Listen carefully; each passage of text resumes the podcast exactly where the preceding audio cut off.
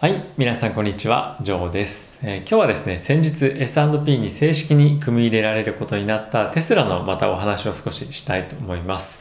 えー S&P に入ったからどうだとかっていうニュースはですね、ちょっともうすでに出したと思うんですけれども、えー今回はですね、非常に興味深いレポートが出てたので、それをご紹介したいと思います。これはですね、僕が昔いたモルガン・スタンレーという会社の、え担当しているアナリストが出しているレポートなんですけれども、まあ、今回ですね、アナリストレポートの中で、ターゲットのプライスっていうのを360度から360ドルから540ドルに、えー上げているんですね。で、これがどういうロジックかというと、えーまあ、計算の方法としてはですね、Sum of the Parts っていう、えー方法を使っていて、テスラが持っているビジネス、例えば、えー車ですね、あとは保険とか、あとはあのエネルギーのなんていうんですか？あの蓄電池とかっていうふうに売ってますよねでそういったビジネスをそれぞれ評価して合わせた金額があのまあそれ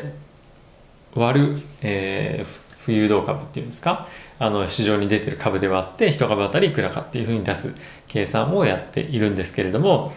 えーそれをベースにしていくとですねえ各事業ごとにこんな感じになってます。まず、えー車ですね。これが254ドル。まあ、これいろいろあの計算のロジックっていうのは、えーあるんですが、ちょっとそれは細かいので省略しますね。なので、車が254ドル。で、えーエネルギー、これはまあ先ほど言った電池だったり、あとソーラーですね。これが、えー12ドル1、1シェアあたりですね。で、次が、えーインシュランス。これは、まあ、車にかかるインシュランスなんですけれども、えー15ドルっていうふうになっています。で、次が面白いのが、えーこれ今まだないビジネスだと思うんですけれども、えーライドシェアのビジネス。これが38ドル。で、加えて、えーソフトソフトウェアネットワークサービス。これまあ SaaS っていうふうに言われてやつですかね。あのテスラに関してはソフトウェアが非常に、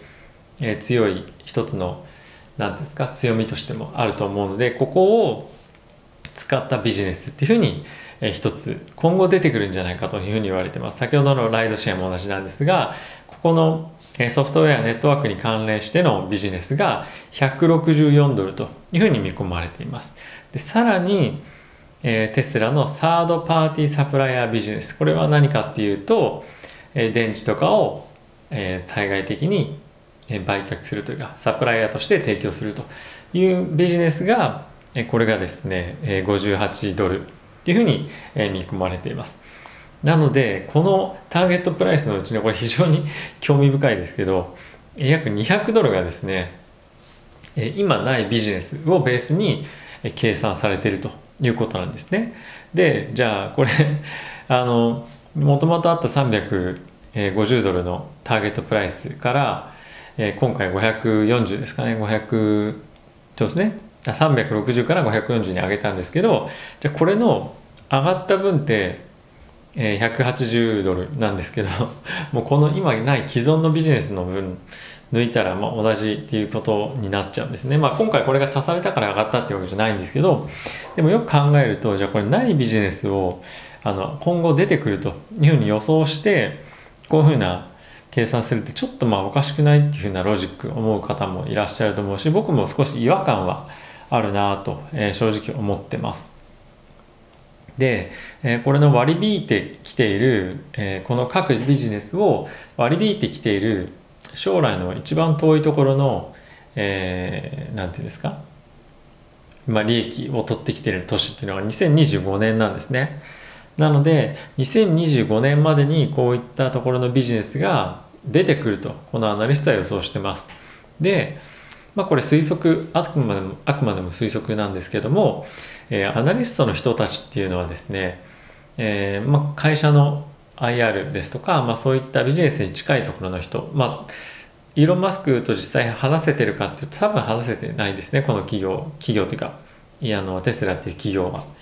えーイーロン・マスクかなり忙しいので。でそういう意味では、えーまあ、側近のような人たちと話をしてこういったレポートを書いていると思うんですけれども、えある程度ちょっと秘密の情報とかっていうのをもらうこともあるんですねでえそういったところでこういう話が出てきてるんじゃないかなとえー、僕は思いました。なので、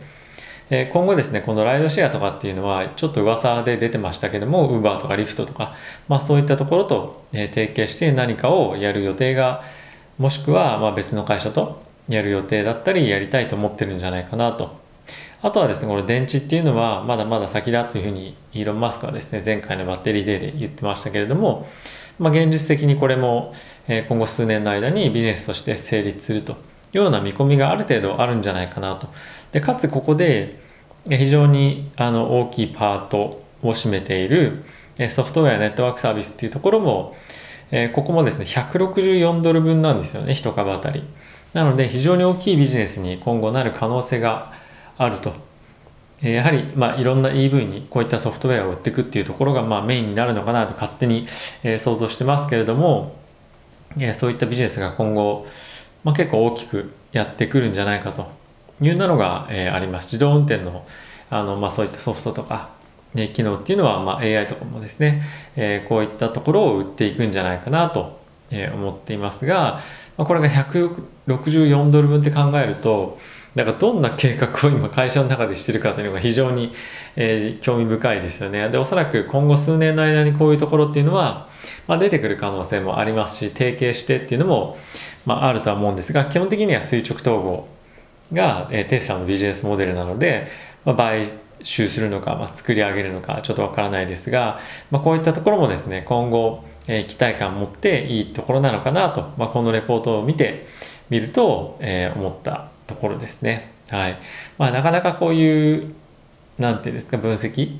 をされてる方ってちょっと僕個人的にあまり聞いたことなかったんで、えー、皆さんにご紹介しようかなと思いました。えー、もしですねこれもともと他の人もやってるようなアナリシスだったら、申し訳ないなと思うんですが、まあ、書きっぷりからすると、まあ、そんなことなさそうだったのでご紹介したっていうのと、あとですね、この人の強気ケースが ちょっと面白いんですけど、まあ、普通のノーマルケースというか、あの、そこそこのケースっていうのが540ドルというのがターゲットプライスになってるんですが、まあ、強気ケースはですね、1000ドル超え、1068ドルパーシェアっていう風になってるんで、まあ、どんなその詳細に出てないんですけど、えー、まあこういったところもですね、あのやはり期待を持たせてくれる株だなっていうのは